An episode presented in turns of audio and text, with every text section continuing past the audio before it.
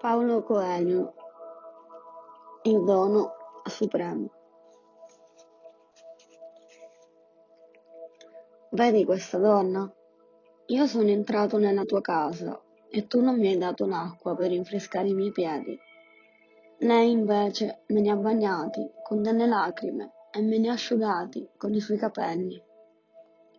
Tu non mi hai dato un bacio lei, invece, non ha smesso di baciarmi i piedi da quando sono entrato. Tu non mi hai frizionato il capo con l'olio profumato. Lei invece mi ha cosparso di profumi i piedi. Per questo ti dico, i suoi molti peccati le sono perdonati, giacché ha molto amato. Colui al quale si perdona poco, poco ama. Luca 7, 44, 47. È meglio non vivere piuttosto che non amare. Come probabilmente ciascuno dei presenti allo storico sermone che Henry Drummond pronunciò intorno all'ultimo quarto dell'Ottocento, tutti noi crediamo di conoscere ogni particolare riguardo cosa più importante del mondo, l'amore. Passiamo la vita cercando disperatamente qualcuno che ci ami, che ci faccia sentire generosi, autentici e corretti. E quando dopo una vasta ricerca ci capita di essere costretti ad affrontare lunghi periodi di solitudine, diciamo che la vita è ingiusta. Io credevo di aver già pensato tutto ciò che ero in grado di pensare sull'amore finché, per caso, mi è capitato fra le mani il dono supremo. La sua lettura mi ha fatto riflettere su quanto chiedessi e su quanto poco offrissi all'oggetto della mia ricerca.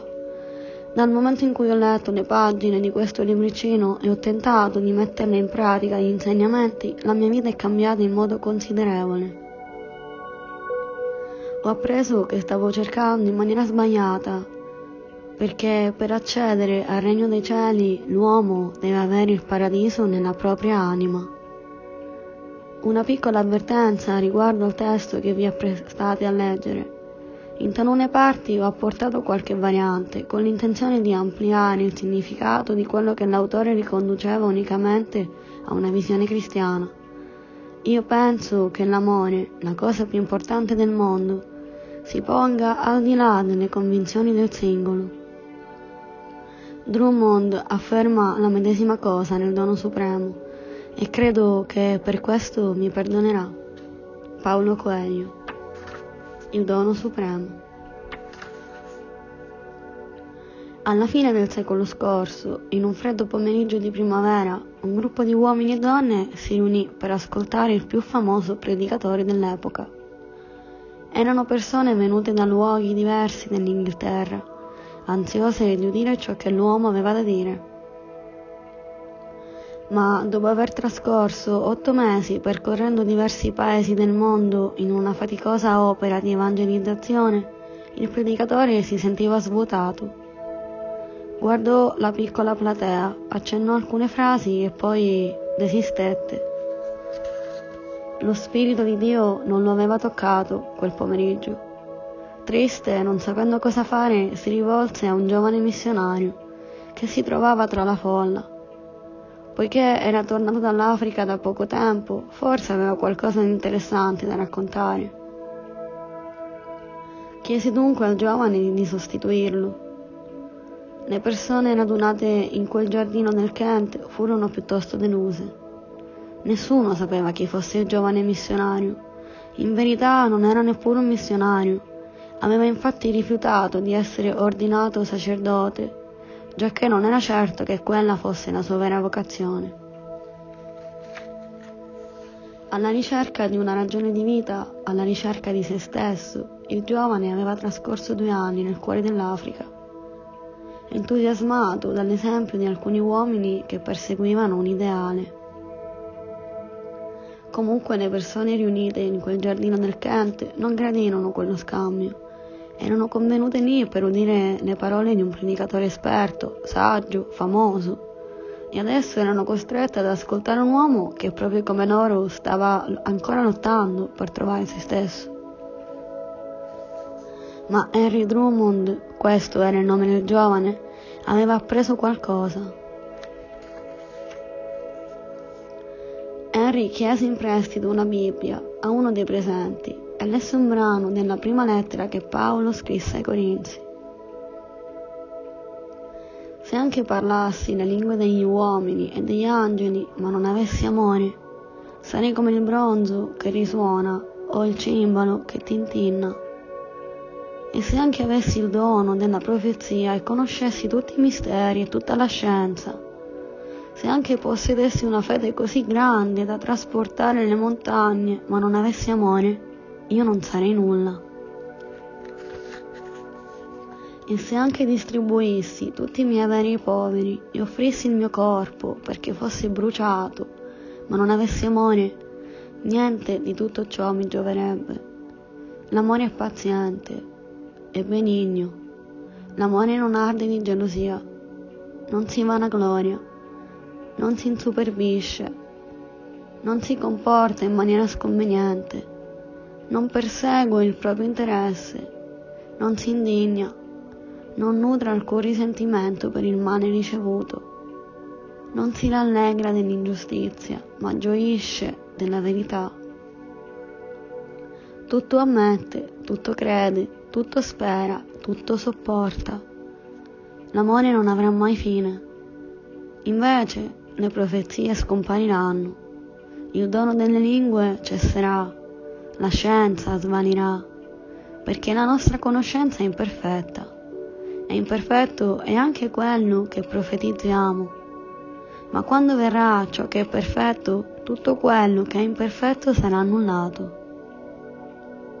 Quando ero bambino, parlavo da bambino, sentivo da bambino. Diventato uomo ho abbandonato tutto ciò che ero da bambino. Ora vediamo come in uno specchio, in maniera oscura, ma allora vedremo in modo chiaro, faccia a faccia. Adesso conosco in modo imperfetto, allora invece conoscerò come sono conosciuto. Ora dunque rimangono la fede, la speranza e l'amore. Questi tre, ma quello più importante di tutti è l'amore. Tutti ascoltarono in rispettoso silenzio, ma furono delusi. La maggior parte conosceva già quel brano e aveva meditato a lungo su di esso.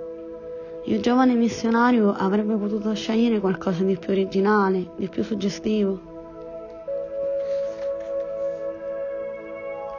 Quando ebbe concluso la lettura, Henry chiuse la Bibbia, levò gli occhi al cielo e cominciò a parlare. In qualche momento tutti noi ci siamo posti la domanda che si è fatta ogni generazione. Qual è la cosa più importante della nostra esistenza? Dobbiamo impiegare i nostri giorni nel modo migliore, giacché nessun altro può vivere per noi. Ecco perché abbiamo bisogno di sapere verso che cosa indirizzare i nostri sforzi e qual è l'obiettivo supremo da raggiungere. Siamo abituati a sentir dire che il tesoro più importante del mondo spirituale è la fede.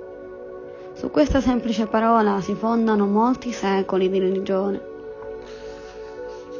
Se consideriamo che la fede sia la cosa più importante del mondo, ebbene siamo completamente in errore.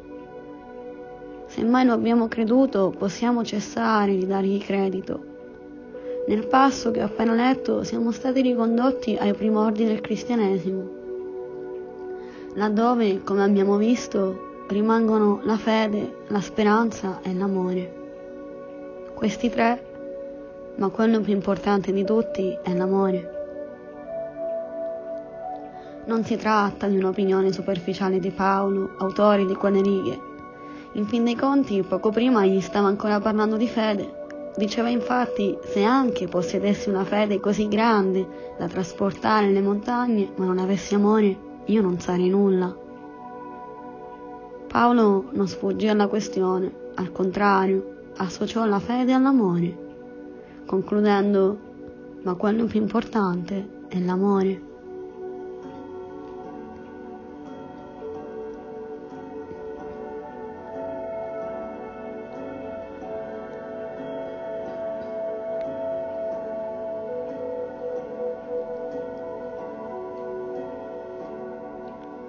Per l'Apostolo deve essere stato molto difficile fare una simile affermazione. Di solito un uomo raccomanda quello che reputa il proprio punto forte, ma l'amore non poteva certo dirsi il punto forte di Paolo.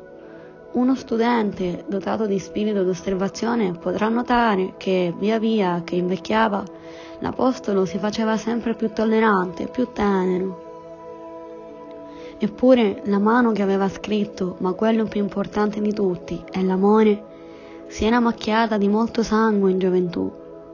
Comunque, questa lettera ai Corinzi non è l'unico documento che mostra come l'amore sia il summum bonum, il dono supremo.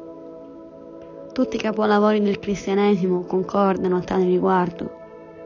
Pietro dice, soprattutto però dimostrate un fervente amore gli uni per gli altri, perché l'amore vince una moltitudine di peccati.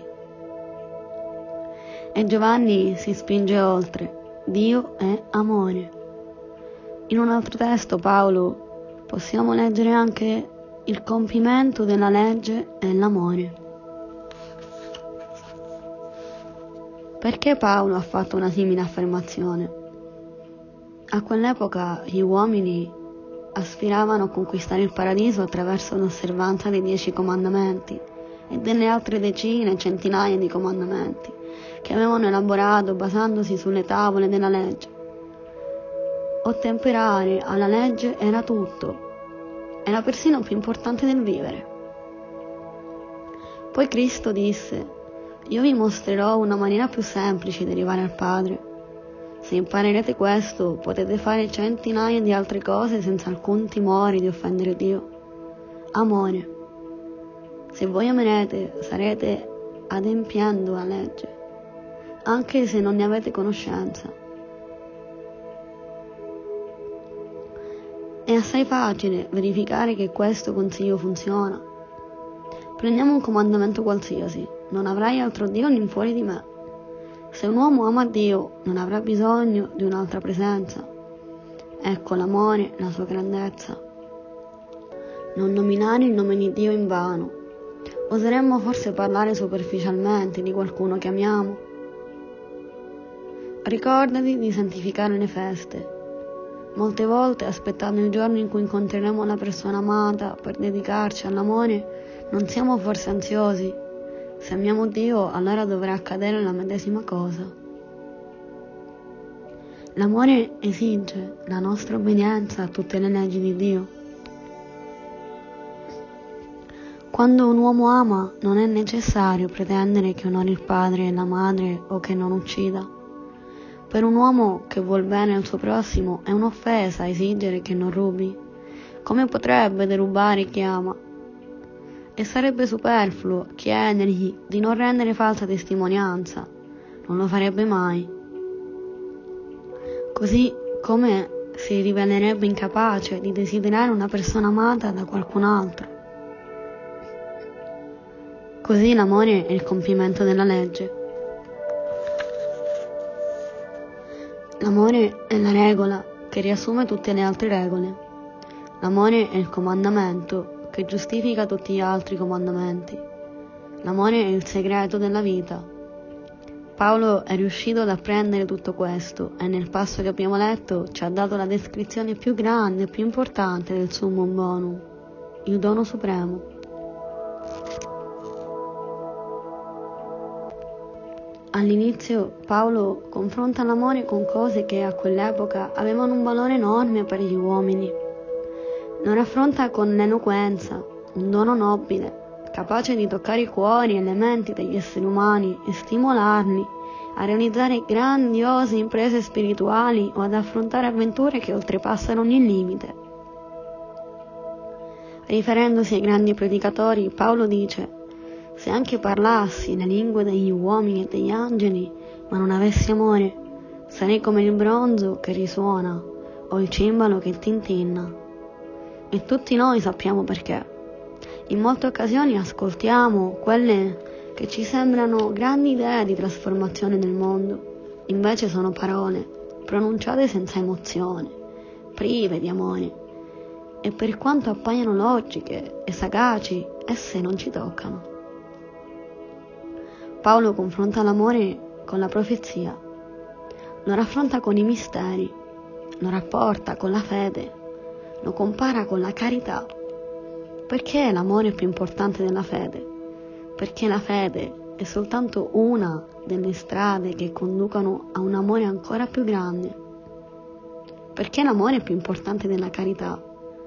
Perché la carità è solo una delle manifestazioni dell'amore e il tutto è sempre più importante della singola parte. Inoltre anche la carità è soltanto una via, una delle molte, che l'amore utilizza per far sì che l'uomo si avvicini al prossimo. Di certo esiste, ciascuno di noi lo sa, una carità senza amore. È assai facile dare una moneta a un povero incontrato lungo la strada. Generalmente è più facile farlo che passare oltre. In questo modo non ci sentiamo più colpevoli di fronte al crudele spettacolo della miseria. Che grande sollievo e con una moneta appena. Per noi è poca cosa e ci risolve il problema del mendicante. Tuttavia, se amassimo veramente quel povero, faremmo molto di più per lui. Oppure non faremmo niente, non gli daremmo alcuna moneta e chissà, il nostro senso di colpa per quella miseria potrebbe risvegliare il vero amore. Poi Paolo confronta l'amore con il sacrificio e il martirio. E io voglio esortare coloro che a un certo punto scelgono di agire per il bene dell'umanità. Non dimenticate mai che se anche i vostri corpi saranno buttati nel nome di Dio, se non dimostrerete amore, non servirà a niente, a niente non potete offrire nulla di più importante del riflesso dell'amore nelle vostre vite.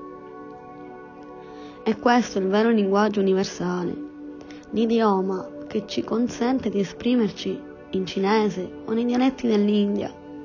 Se un giorno vi accadrà di andare in quei luoghi, l'eloquenza silenziosa dell'amore vi consentirà di essere compresi da tutti il messaggio di fede di un uomo sta nel modo in cui vive la propria vita, non nelle parole che pronuncia.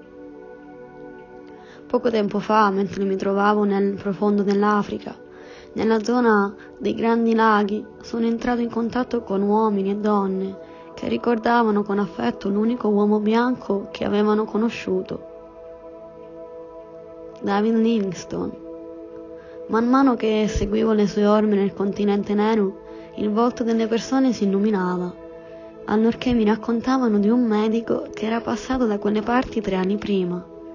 Anche se non potevo comprendere ciò che Livingstone diceva, avvertivano l'amore presente nel suo cuore. Se vi accompagnerà il medesimo amore, il lavoro della vostra vita sarà pienamente giustificato. Quando vi recherete a parlare di Dio e del mondo spirituale, non potrete possedere niente di più eloquente. Non serve a nulla continuare a divulgare racconti di miracoli, testimonianze di fede, splendide orazioni.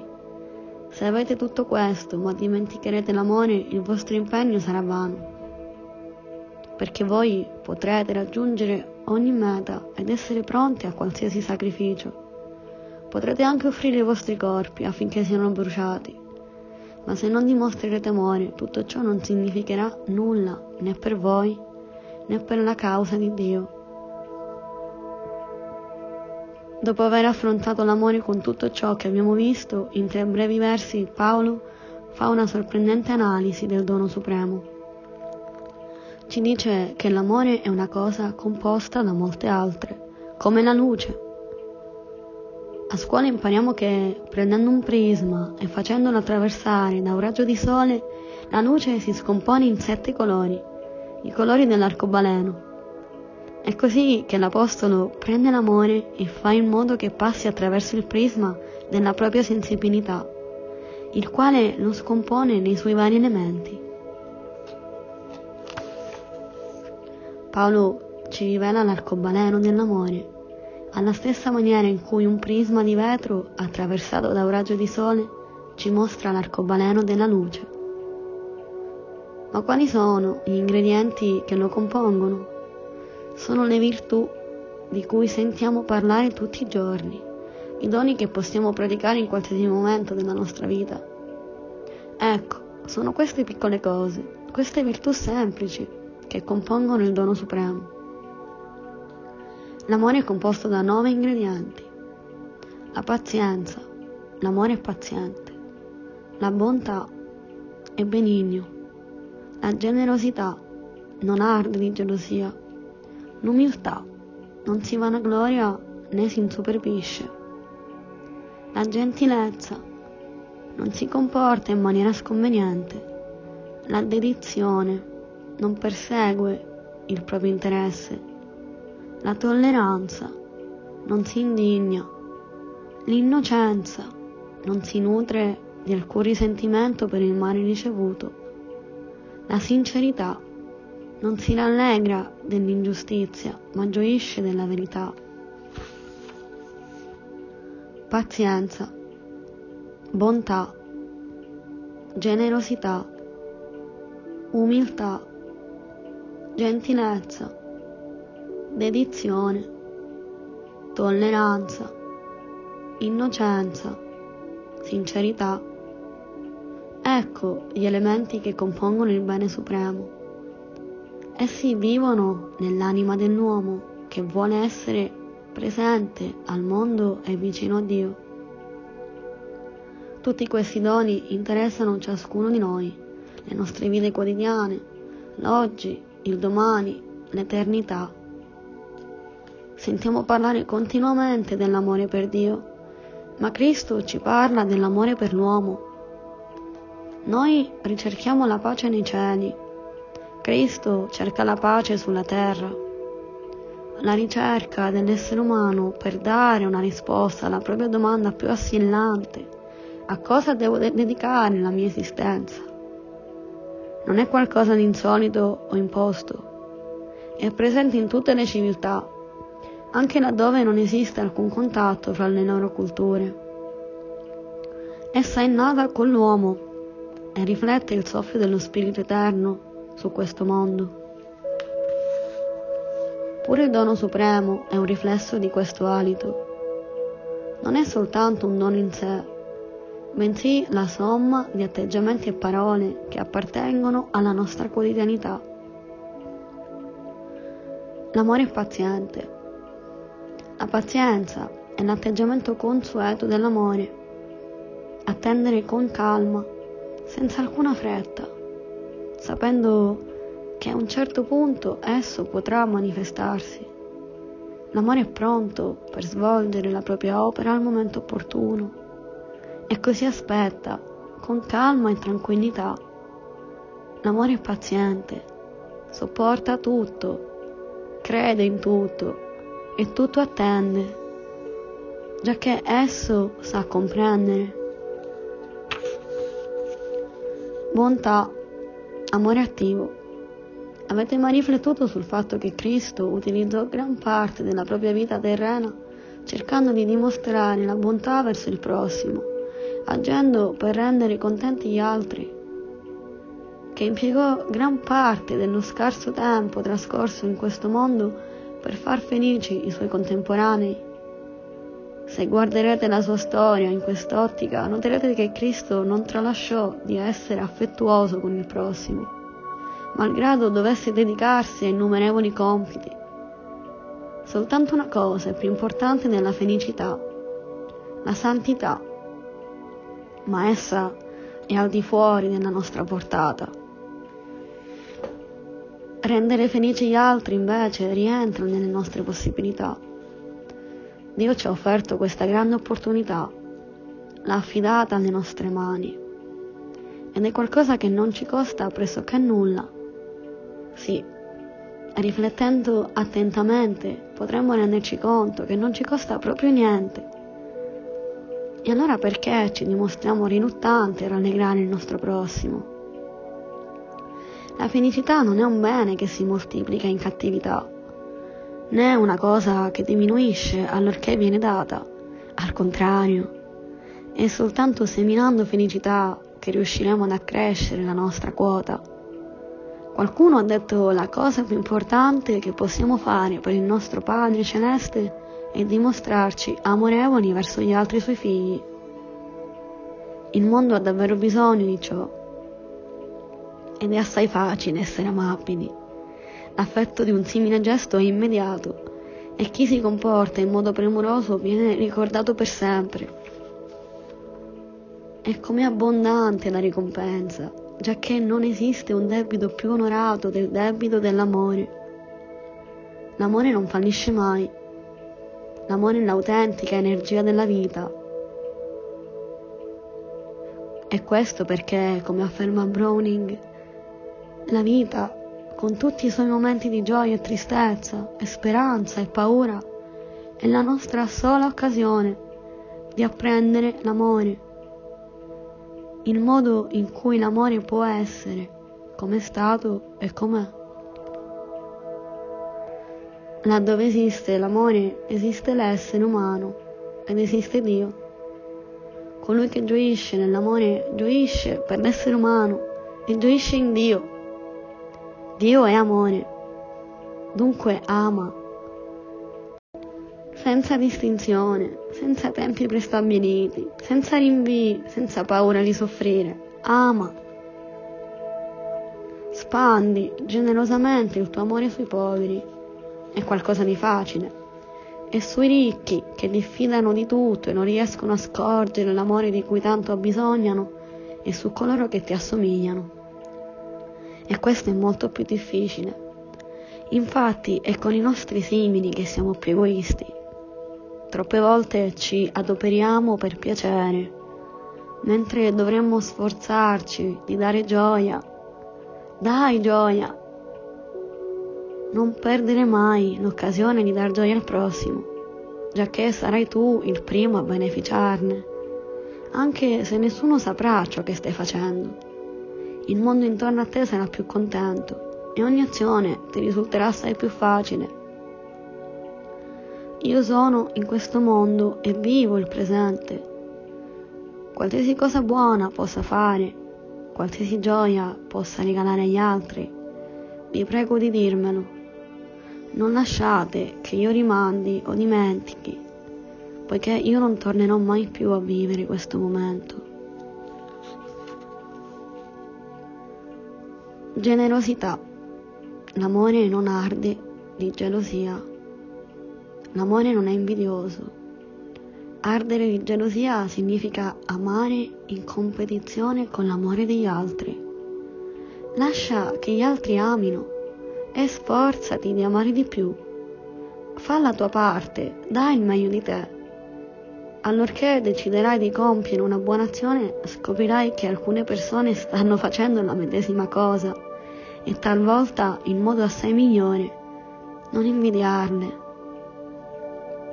L'invidia è un'espressione che generalmente arriva a distruggere le componenti migliori delle persone che ci stanno accanto. È il sentimento più spregevole che un uomo possa provare. L'invidia mira sempre a distruggere tutto ciò che gli altri fanno, anche se è una buona azione. E l'unica maniera per sottrarsi all'invidia è concentrare le forze nell'amore Soltanto una cosa si può invidiare, l'anima grande, ricca e generosa di coloro che conoscono un amore che non arde di gelosia. Comunque, dopo aver imparato tutto questo, dobbiamo apprendere un'altra cosa, l'umiltà. È necessario apporre un sigillo sulle nostre labbra e dimenticare la nostra pazienza, la nostra bontà, la nostra generosità. Dopo che l'amore è penetrato nelle nostre vite e ha compiuto la propria opera magnifica, dobbiamo rimanere tranquilli e non dire nulla l'amore si nasconde anche a se stesso. L'amore evita l'autocompiacimento. L'amore non si vanagloria né si insuperbisce.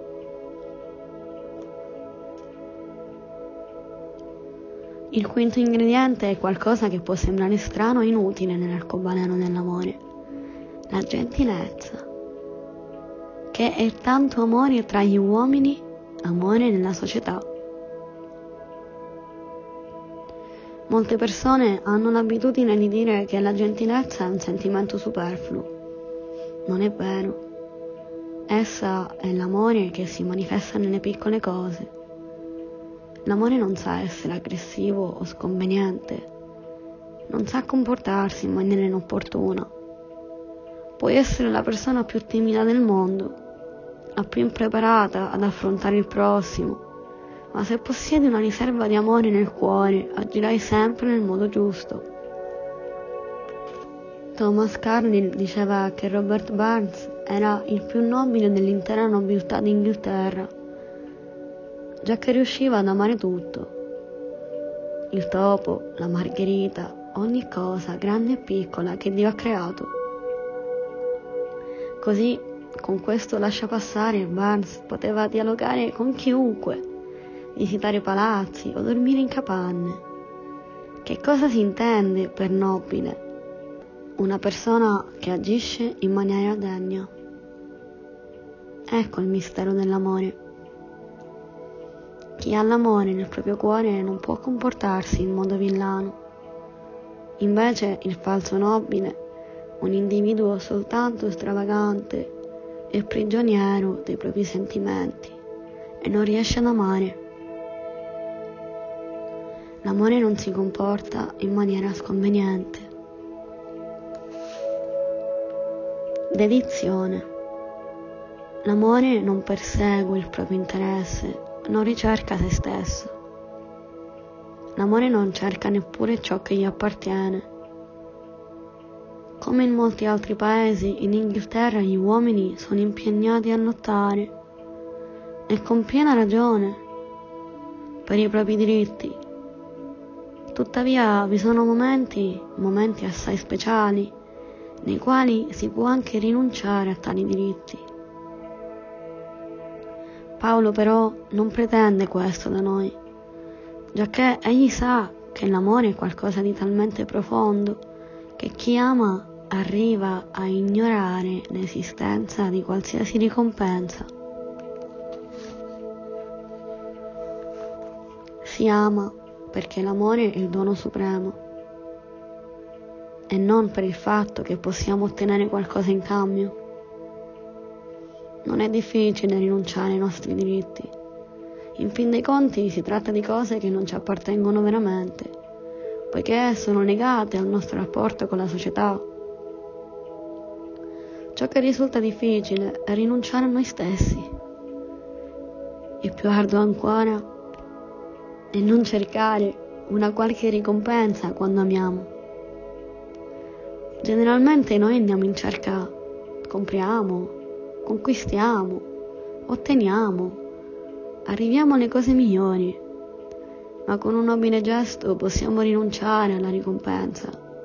Sì, io ti sto dicendo di non cercarla. Id opus est. L'opera è questa L'amore basta a se stesso. Tu ricerchi grandi cose nella vita? domanda il profeta. Ebbene non farlo. Perché? Perché non esiste grandezza nelle cose. Le cose non possono essere più grandi di loro stesse. L'unica grandezza esistente risiede nella dedizione offerta dall'amore.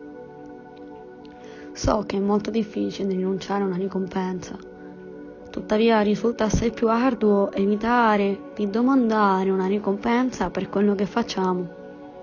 No, non devo parlare in questo modo. In realtà nulla è difficile per l'amore. Io sono davvero convinto che il fardello dell'amore sia leggero. Il fardello è solo il modo di affrontare la propria vita e sono certo che coincide con la maniera più facile di vivere, poiché l'amore che non cerca ricompense è capace di colmare ogni minuto dell'esistenza con la sua stessa luce. La lezione che ricorre più spesso nei vari insegnamenti spirituali ci trasmette questo messaggio. Non esiste felicità nell'avere e nel ricevere, ma soltanto nel dare. Voglio ripeterlo. Non esiste felicità nell'avere e nel ricevere, essa è solo nel dare. In quest'epoca la maggior parte dell'umanità segue una pista falsa per arrivare alla dimora della felicità. Gli individui si preoccupano troppo di avere e ricevere, di esibire, di conquistare, di essere serviti dagli altri. È ciò che la maggioranza degli esseri umani definisce realizzazione. Realizzazione invece è dare e servire. Colui che vuole essere il più grande fra tutti voi, disse Cristo, che serva il suo prossimo. Chi vuole essere felice deve affidare all'amore il proprio incontro con la vita. Il resto non ha importanza.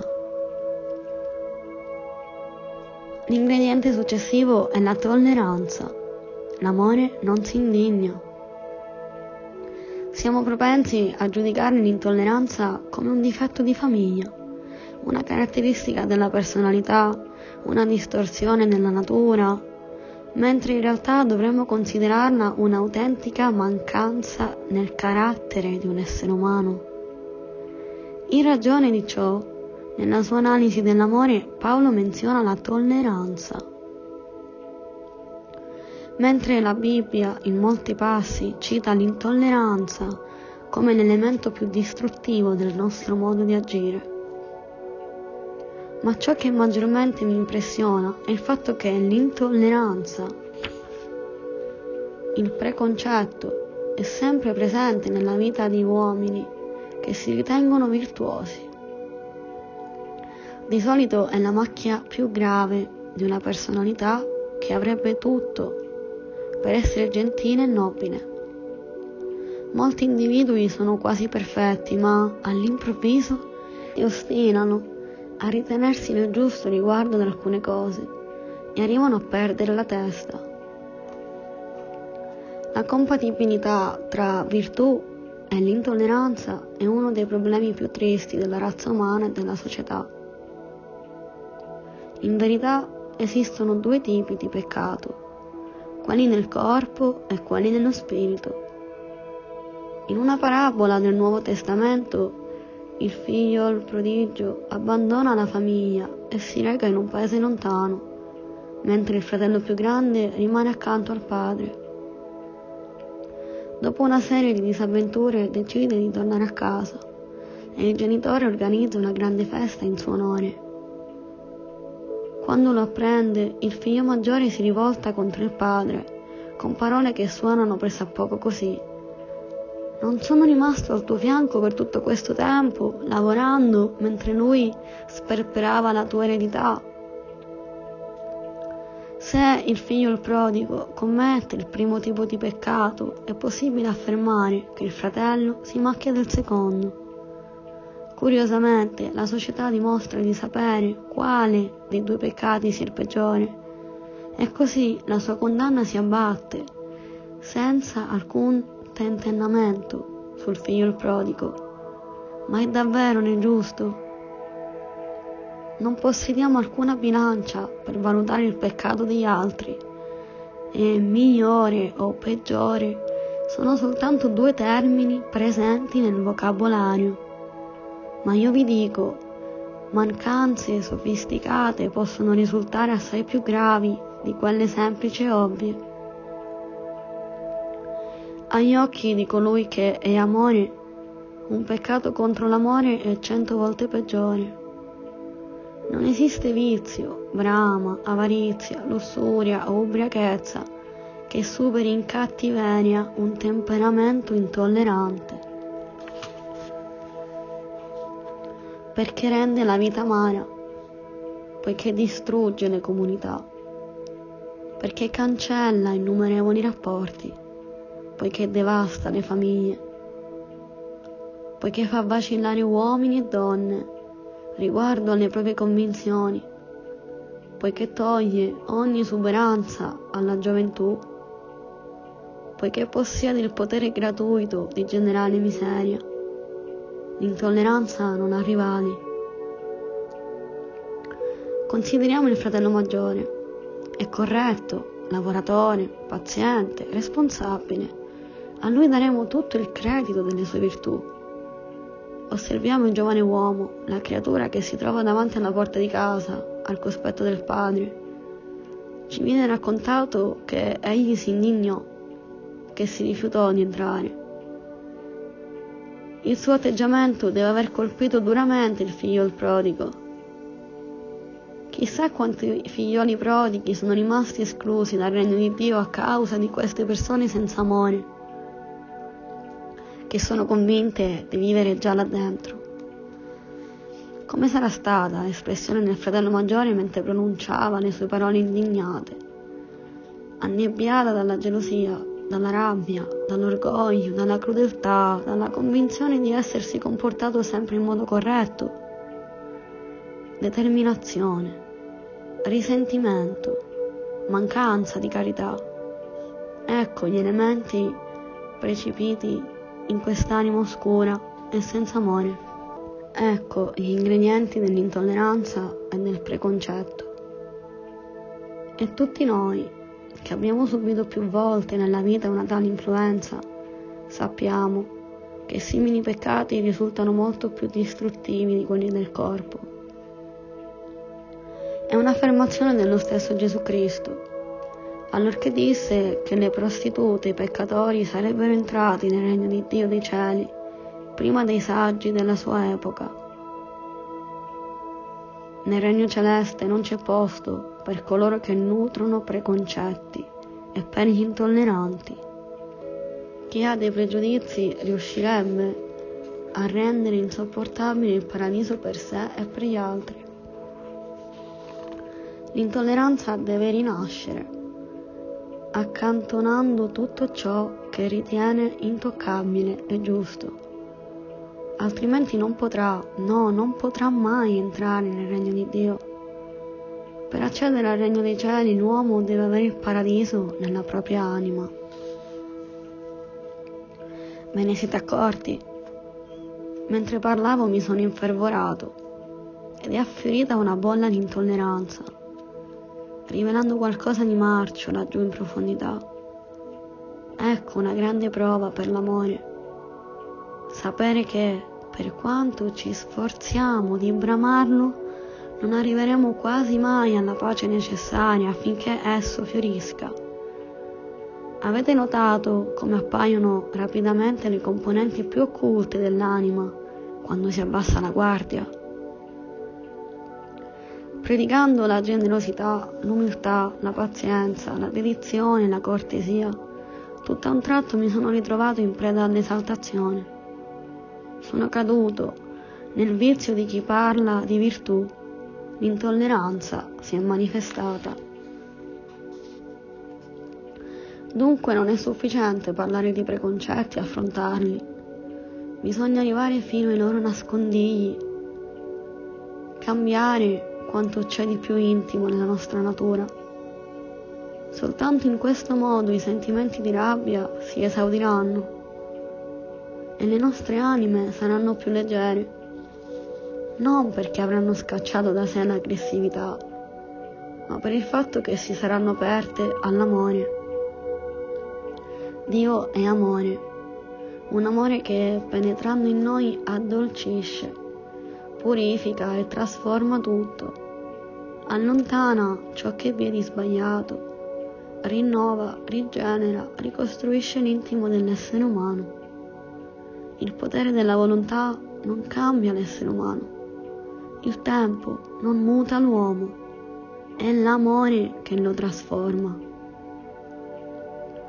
Lasciate dunque che l'amore entri in voi e ricordate, è una questione di vita o di morte. Non serve a nulla che io continui a parlare dell'amore se non sono capace di risvegliarlo. Sarebbe meglio che gli venisse appesa una macina girata da un asino e fosse gettata negli abissi del mare, piuttosto che scandalizzare anche uno solo di questi piccoli. Ossia, meglio non vivere che non amare. Sì, è meglio non vivere piuttosto che non amare.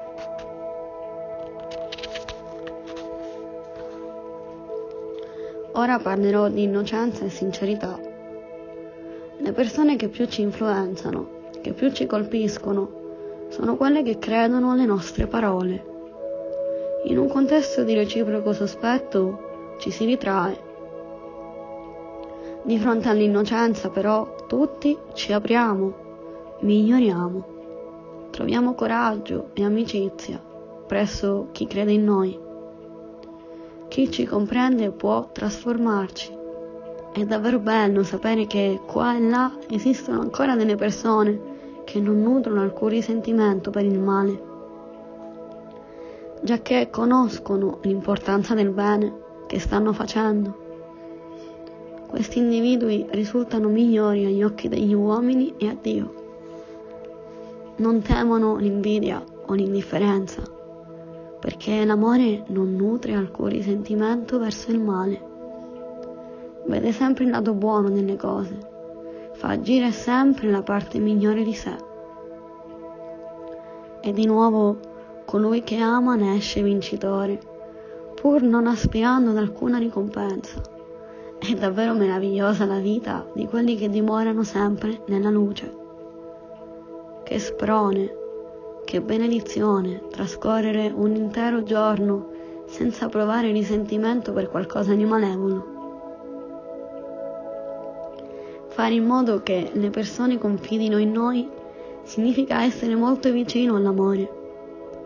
Ed è qualcosa che otterremo soltanto se dimostreremo di avere fiducia in loro. Le poche ferite che gli altri possono infliggerci per via del nostro atteggiamento innocente non saranno nulla al confronto della gioia che sperimenteremo e godremo nel proseguo della vita.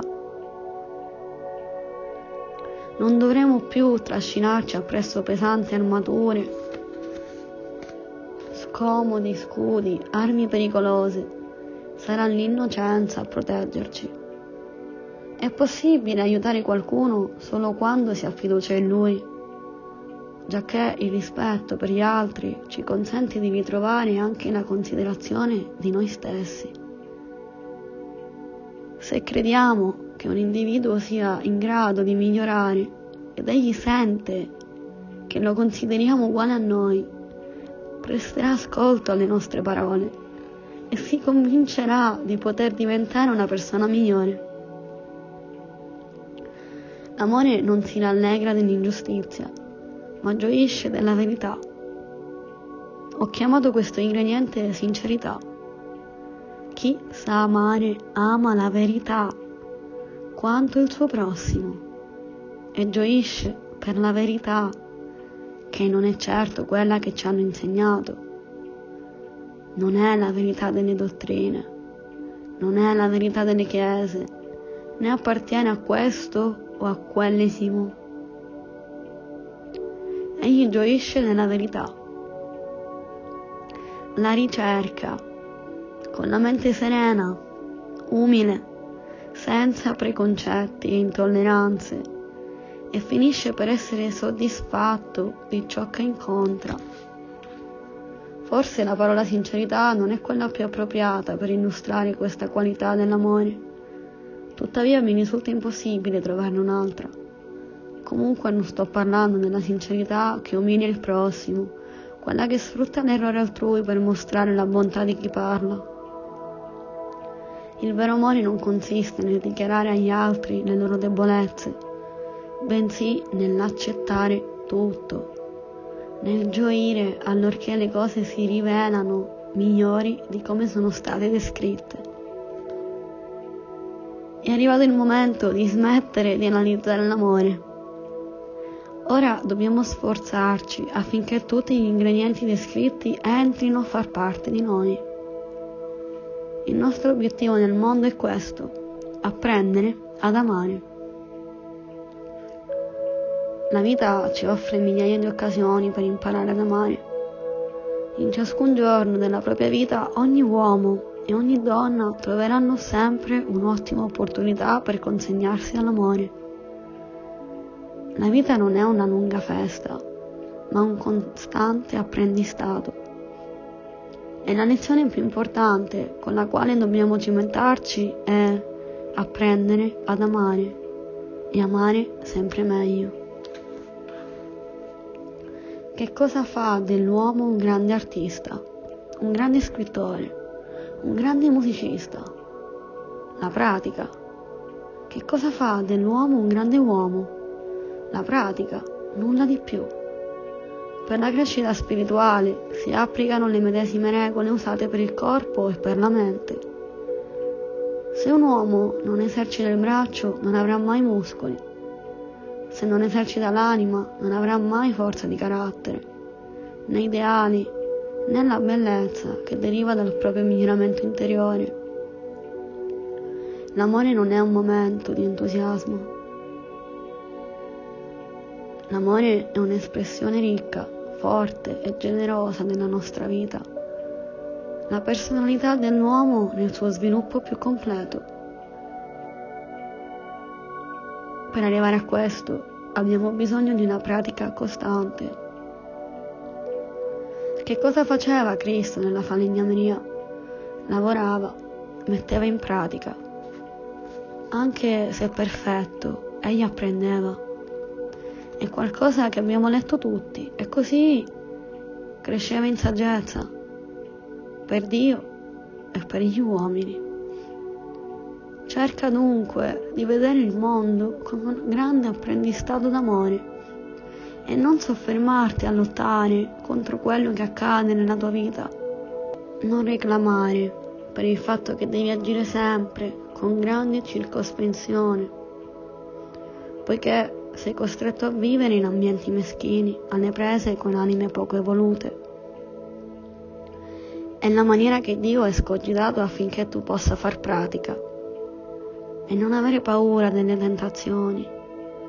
Non ti stupire perché le scorgi di continuo intorno a te, perché non si allontanano mai, malgrado tanti sforzi e tante preghiere. È così che Dio forge la tua anima. Tutto questo ti insegnerà a essere paziente, umile, generoso, dedicato, gentile e tollerante non allontanare la mano che scolpisce la tua immagine, perché essa ti mostra anche il cammino. Sii consapevole del fatto che stai diventando più bello ogni minuto che passa. E anche se ti risulta difficile comprenderlo, le difficoltà e le tentazioni sono gli strumenti utilizzati da Dio Ricordati delle parole di Goethe. Il talento si sviluppa nella solitudine, il carattere nel fiume della vita. Il talento si sviluppa nella solitudine, la preghiera, la meditazione, la fede, la visione chiara della vita. Il carattere invece può crescere solo se ci offriamo al mondo perché è nel mondo che apprendiamo ad amare.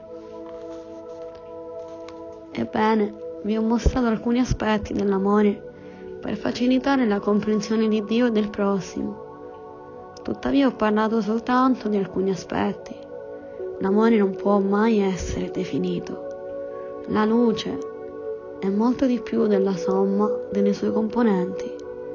È qualcosa che brilla folgorante nello spazio e l'amore è assai più della somma dei suoi ingredienti. È qualcosa di vivo, palpitante, divino. Se misceliamo i colori dell'arcobaleno, riusciremo a creare soltanto il colore bianco. No, non saremo in grado di generare la luce.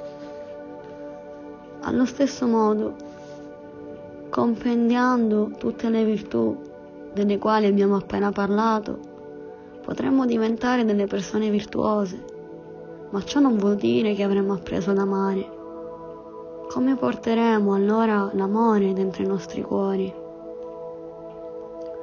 agiremo sulla nostra volontà per mantenerlo sempre vicino. Ci sforzeremo di copiare coloro che hanno appreso ad amare.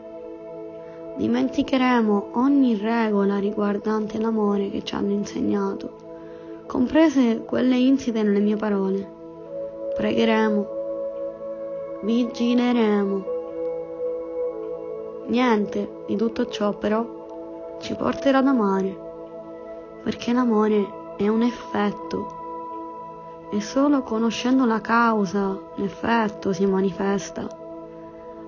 C'è davvero bisogno che dica qual è la causa?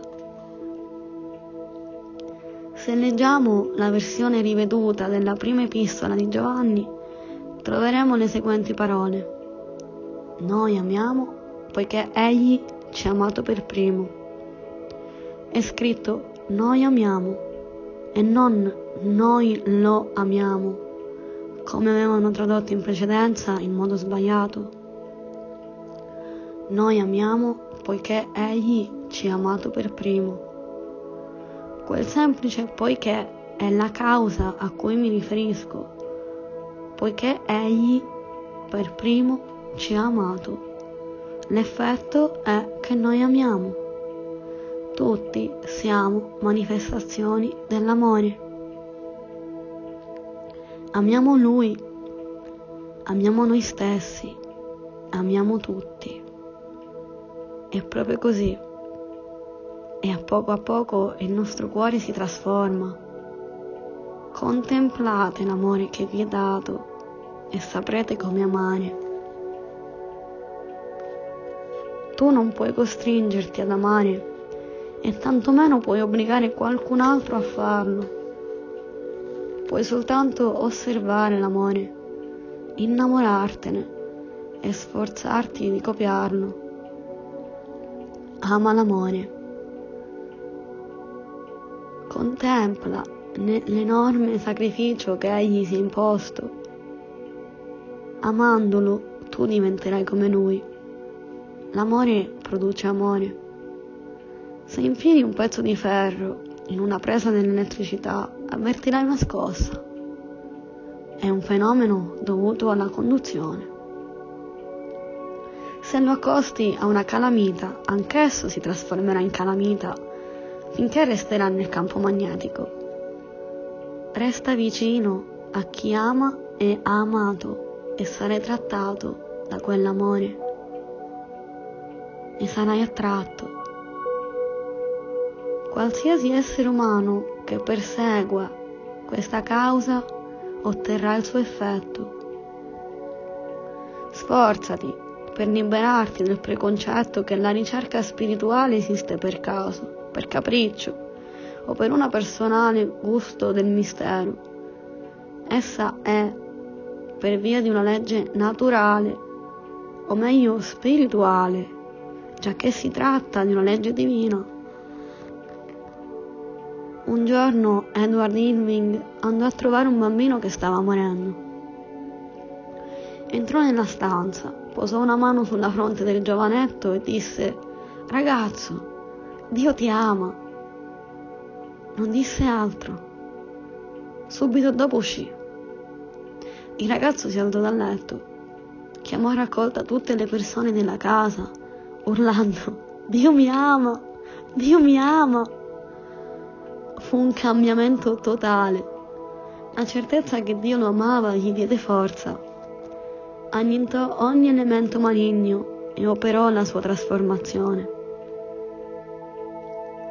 Allo stesso modo, l'amore scioglie il male che esiste nel cuore dell'essere umano e lo trasforma in una nuova creatura, paziente, umile, tollerante, gentile sincera. Non esiste nessun'altra maniera per riuscire ad amare e di certo non c'è alcun mistero in questo. Noi amiamo gli altri, amiamo noi stessi, amiamo i nostri nemici, poiché per primi siamo stati amati da Lui. Rimane ben poco da aggiungere sulle ragioni che hanno portato Paolo a considerare l'amore come il dono supremo. In effetti, resta solo da analizzare il motivo principale, qualcosa di molto importante che tuttavia si può riassumere in una frase brevissima. L'amore permane. L'amore, insiste Paolo, non avrà mai fine. Poi ci fornisce un'altra delle sue meravigliose elencazioni. Parla di temi che erano importanti in quell'epoca cose che secondo l'opinione generale sarebbero durate per l'eternità, e invece rivela come siano fragili, temporanee e agonizzanti. Le profezie scompariranno. A quel tempo tutte le madri avevano un sogno, che il proprio figlio diventasse un profeta. Per secoli Dio aveva scelto di parlare al mondo attraverso i profeti e di conseguenza essi erano più potenti dei re. In preda all'angoscia gli uomini attendevano la venuta di un nuovo Messia dall'alto e si precipitavano a rendergli onore allorché compariva. Paolo è implacabile. Le profezie scompariranno. La Bibbia è piena di profezie, ma allora, man mano che si trasformano in realtà, persero e perdono il loro significato autentico, scomparvero come vaticini e divennero unicamente l'alimento della fede di uomini pii. Poi Paolo parla delle lingue. Il dono delle lingue cesserà, disse. Per quanto ne sappiamo, sono ormai trascorsi migliaia di anni da quando le prime lingue comparvero sulla faccia della terra. Esse aiutarono l'uomo a organizzarsi, a crescere, a sopravvivere in un mondo pericoloso e ostile. Ma dove sono finiti adesso questi idiomi? Sono scomparsi. Gli egizi costruirono le piramidi e incisero le loro scritture su monumenti che permangono a tutt'oggi. Esistono ancora come nazione, ma la loro lingua originaria è scomparsa. Considerate liberamente questi esempi, magari anche in un senso solo letterale Benché questa non fosse la preoccupazione principale di Paolo, perlomeno possiamo comprendere ciò di cui stava parlando. L'epistola ai Corinzi che abbiamo letto e commentato è stata scritta in greco antico. Se andassimo in Grecia con il testo originale, pochissime persone sarebbero in grado di decifrarla. 1500 anni fa il latino dominava il mondo oggi non significa più nulla. Provate a riflettere sulle lingue indigene. Stanno scomparendo. L'idioma gallese oppure quello scozzese sta morendo sotto i nostri occhi. Il libro più popolare in Inghilterra, a eccezione della Bibbia, è il Circolo Pickwick di Charles Dickens. È scritto quasi interamente nell'inglese colloquiale dell'uomo della strada Ebbene, gli studiosi ci garantiscono che nel giro di 50 anni quest'opera risulterà illeggibile per un lettore comune. Ma Paolo si spinge oltre e con enfasi aggiunge la scienza svanirà. Dov'è finita la scienza degli antichi? È scomparsa totalmente. Oggi un ragazzino che frequenta la scuola media sa molte più cose di quante ne conoscesse nella sua epoca Newton lo scopritore della legge di gravità. Il giornale che ci porta le notizie al mattino viene gettato via al calare della notte. Possiamo acquistare un'enciclopedia pubblicata dieci anni fa con poche decine di soldi, già che le conquiste scientifiche descritte nelle loro pagine sono ormai superate. Pensate al modo in cui le carrozze trainate dai cavalli sono state sostituite da macchine a vapore.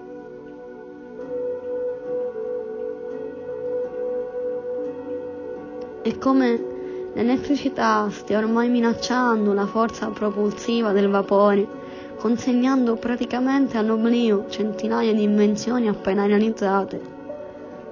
Una delle maggiori personalità dei nostri giorni Sir William Thompson assicura ben presto il motore a vapore sarà scomparso. La scienza svanirà. In fondo agli orti e ai giardini scorgiamo vecchie ruote, rottami, pezzi di ferro corrosi dalla ruggine. Vent'anni fa appartenevano a oggetti che costituivano l'orologio dei loro proprietari. Adesso non rappresentano più nulla. Sono soltanto degli impicci dai quali risulta difficile liberarsi.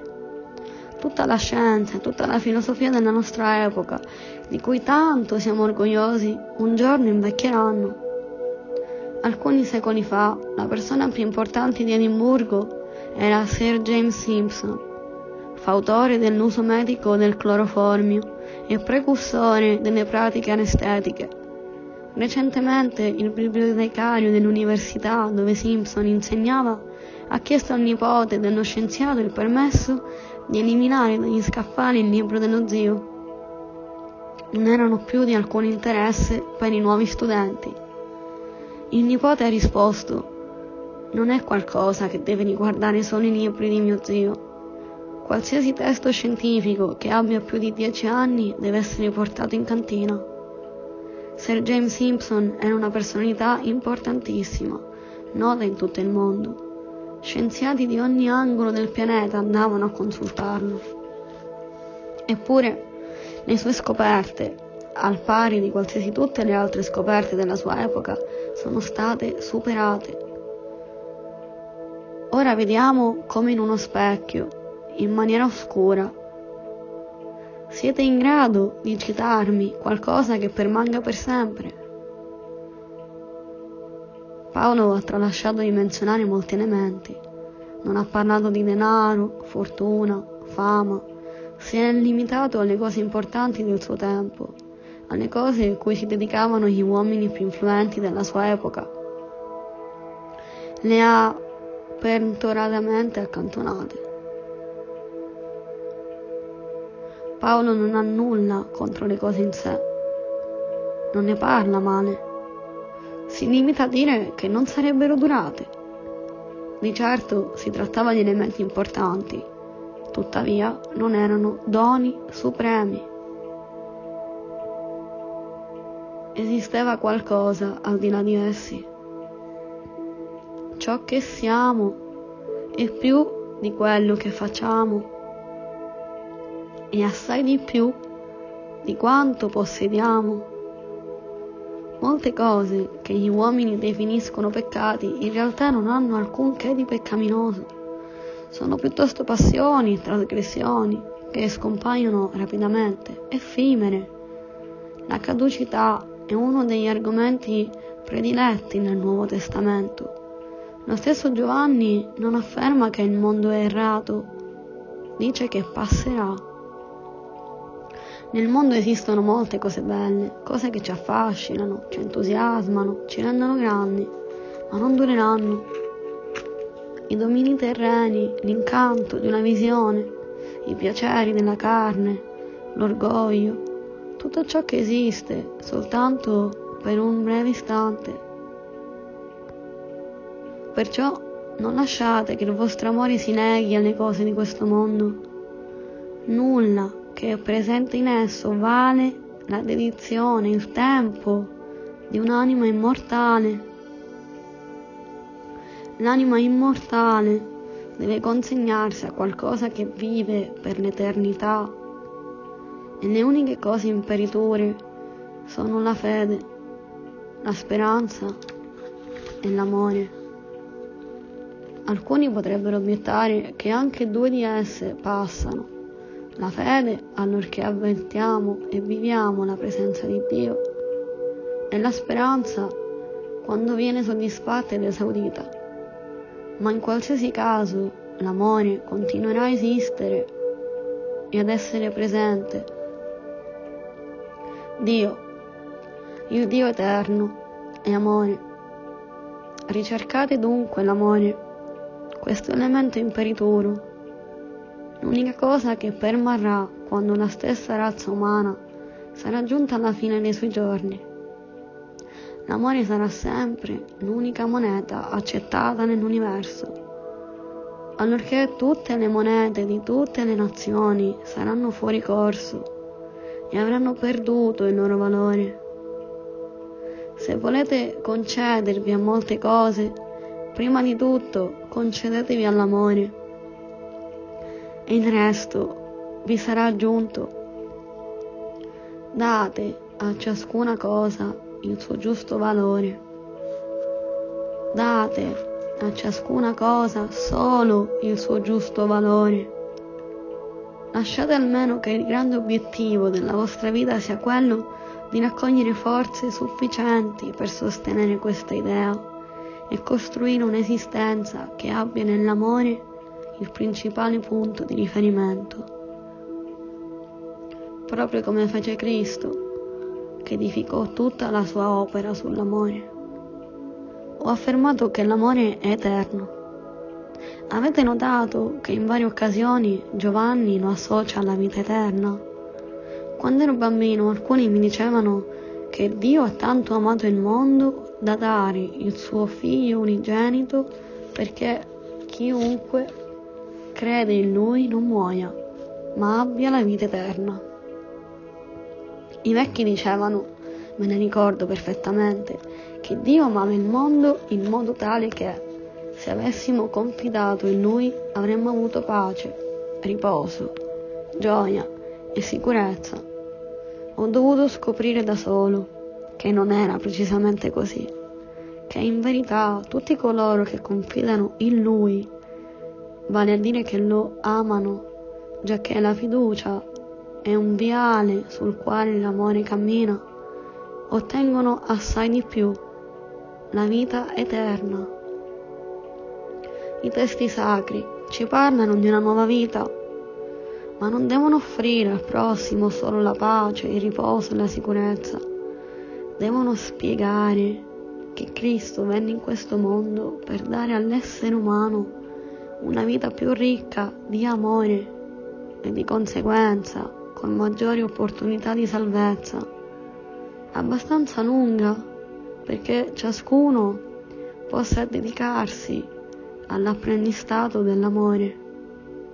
Soltanto così le parole del Vangelo acquistano una pienezza di senso e si trovano nella condizione di toccare il corpo, l'anima e lo spirito, dando a ciascuna di queste parti un orientamento e una finalità. Molti testi spirituali nei nostri giorni sono rivolti solo a una componente dell'uomo. Offrono pace, ma non parlano di vita discutono di fede e dimenticano l'amore, parlano di giustizia e non affrontano la rivelazione. E l'essere umano finisce per allontanarsi dalla ricerca spirituale, perché essa non è stata in grado di sostenerlo nel proprio cammino. Non dobbiamo commettere simili errori. Dobbiamo sempre tenere a mente che solo l'amore totale può competere con l'amore di questo mondo. Amare in modo copioso e vivere con abbondanza. Amare per sempre e vivere eternamente. La vita eterna è estremamente avvinta all'amore. Per quale motivo vogliamo vivere per sempre? Perché desideriamo che il domani ci porti qualcuno che amiamo? Perché vogliamo trascorrere un altro giorno con la persona che ci sta accanto? Perché speriamo di incontrare qualcuno che meriti il nostro amore e che a sua volta sappia amarci come pensiamo di meritare. Per questo, quando un uomo non ha nessuno che lo ami, avverte un tremendo desiderio di morire ma fin tanto che avrà amici, persone che ama e dalle quali viene amato, egli vivrà, perché vivere è amare. Persino l'amore per un animale caro, un cane per esempio, può giustificare la vita di un essere umano. Tuttavia, se verrà a mancare questo legame d'amore con l'esistenza, perché nell'individuo scomparirà anche qualsiasi ragione per continuare a vivere l'energia della vita avrà fallito. Partecipare alla vita eterna significa conoscere l'amore. Dio è amore. Giovanni dice, noi siamo nel vero Dio e nel Figlio suo Gesù Cristo. Egli è il vero Dio e la vita eterna.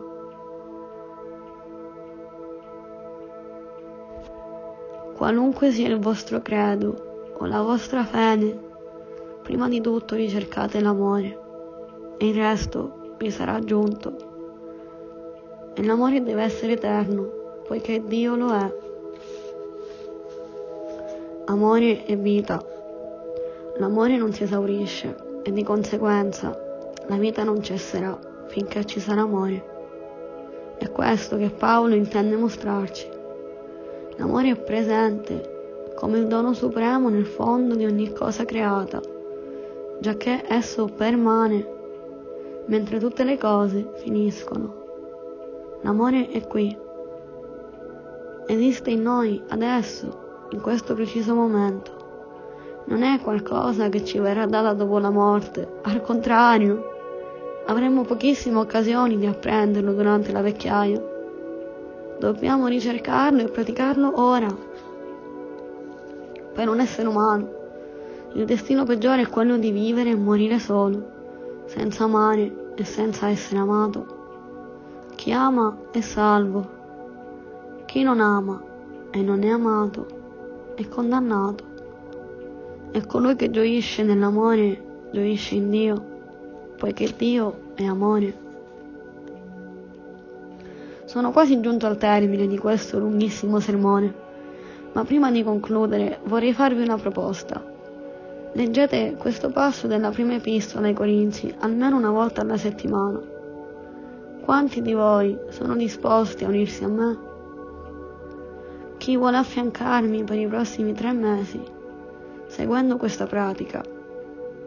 Un uomo cambiò completamente la propria vita. Oppure potete leggere l'epistola una volta al giorno, soprattutto le frasi che descrivono il modo di agire che si confia all'amore. L'amore è paziente e benigno. L'amore non arde di gelosia. Mettete questi ingredienti nella vostra vita e da quel momento tutto ciò che farete diventerà eterno. Vale davvero la pena di spendere un po' del proprio tempo per apprendere l'arte di amare. Nessun uomo diviene santo dormendo. È necessario pregare, meditare.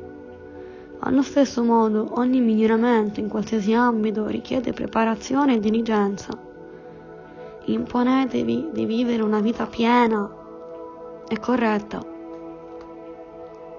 Se volgete lo sguardo al passato, vi accorgerete che i momenti più belli e più importanti della vostra esistenza sono stati quelli in cui era presente lo spirito dell'amore.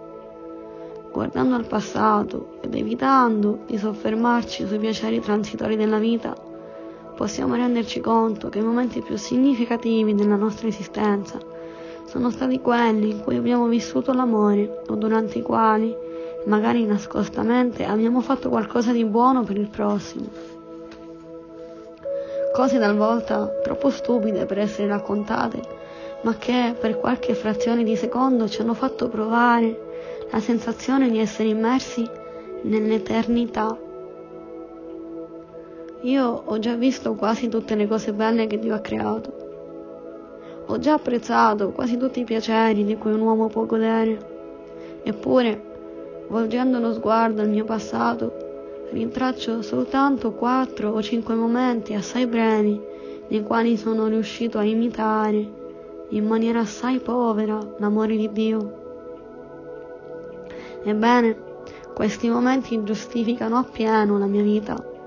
Tutto il resto è passeggero. Ogni altro bene o virtù è soltanto un'illusione. Questi piccoli atti di amore, che forse nessuno ha notato, che nessuno conosce, legittimano la mia vita, perché l'amore permane. Matteo ci fornisce una descrizione classica del giorno del giudizio. Il figlio dell'uomo siede sul trono e come un pastore separa i capretti dalle pecore In quel momento la grande domanda di ogni essere umano non sarà come ho vissuto, bensì come ho amato. La prova finale di ogni richiesta di salvezza sarà l'amore. Non si terrà alcun conto di ciò che abbiamo fatto, di quello in cui crediamo, di cosa abbiamo ottenuto. Non ci verrà domandato nulla di tutto questo. Ci sarà chiesto soltanto in che modo abbiamo amato il prossimo. Le nostre mancanze non saranno neppure ricordate. Verremo giudicati per il bene che abbiamo evitato di fare, poiché mantenere l'amore rinchiuso in noi stessi è contrario allo Spirito di Dio. È la dimostrazione che non l'abbiamo mai conosciuto, che Egli ci ha amato in vano che suo figlio è morto vanamente. Evitare di amare e affermare che Dio non ha mai ispirato i nostri pensieri e le nostre vite e che non ci siamo mai avvicinati a Lui fino al punto di essere toccati dal suo amore esuberante. È come dire ho vissuto per me stesso, ho pensato a me stesso, a me stesso e a nessun altro come se Gesù Cristo non fosse mai vissuto, come se non fosse mai morto. E al cospetto di Dio che le nazioni del mondo saranno riunite, e la presenza di tutti gli altri esseri umani che verremo giudicati. E ciascun uomo giudicherà se stesso. Lì ci saranno coloro che abbiamo incontrato e aiutato e quelli che abbiamo disprezzato e respinto. Non vi sarà alcuna necessità di invocare dei testimoni, giacché la nostra stessa vita si incaricherà di mostrare a tutti ciò che abbiamo fatto. Oltre alla mancanza di amore, nessun'altra accusa sarà formulata. Non lasciatevi ingannare. Le parole che udirete quel giorno non verranno dalla teologia né dai santi né dalle chiese, arriveranno dagli affamati e dai poveri. Non verranno dai credi e dalle dottrine, arriveranno dagli ignudi e dai diseredati. Non giungeranno dalle Bibbie e dai libri di preghiere, proverranno dai bicchieri d'acqua che abbiamo offerto o rifiutato. Chi è Cristo? È colui che ha nutrito i poveri, che ha vestito gli ignudi e che ha visitato i malati. Dove sta Cristo? Tutti coloro che accolgono uno di questi bambini nel suo nome accolgono anche me. E chi sta con Cristo? Colui che ama. Quando il giovane missionario ebbe finito di parlare, il sole era ormai tramontato. Tutte le persone si alzarono e in silenzio si avviarono verso le proprie case. Per il resto della loro esistenza non avrebbero dimenticato quel giorno, mai, poiché erano state toccate dal dono supremo. Subito desiderarono che quel pomeriggio fosse ricordato per lungo tempo. Anche non potrà essere ricordato per sempre, pensò una di loro fra sé sé. Perché, come aveva giustamente detto il giovane, solo l'amore permane.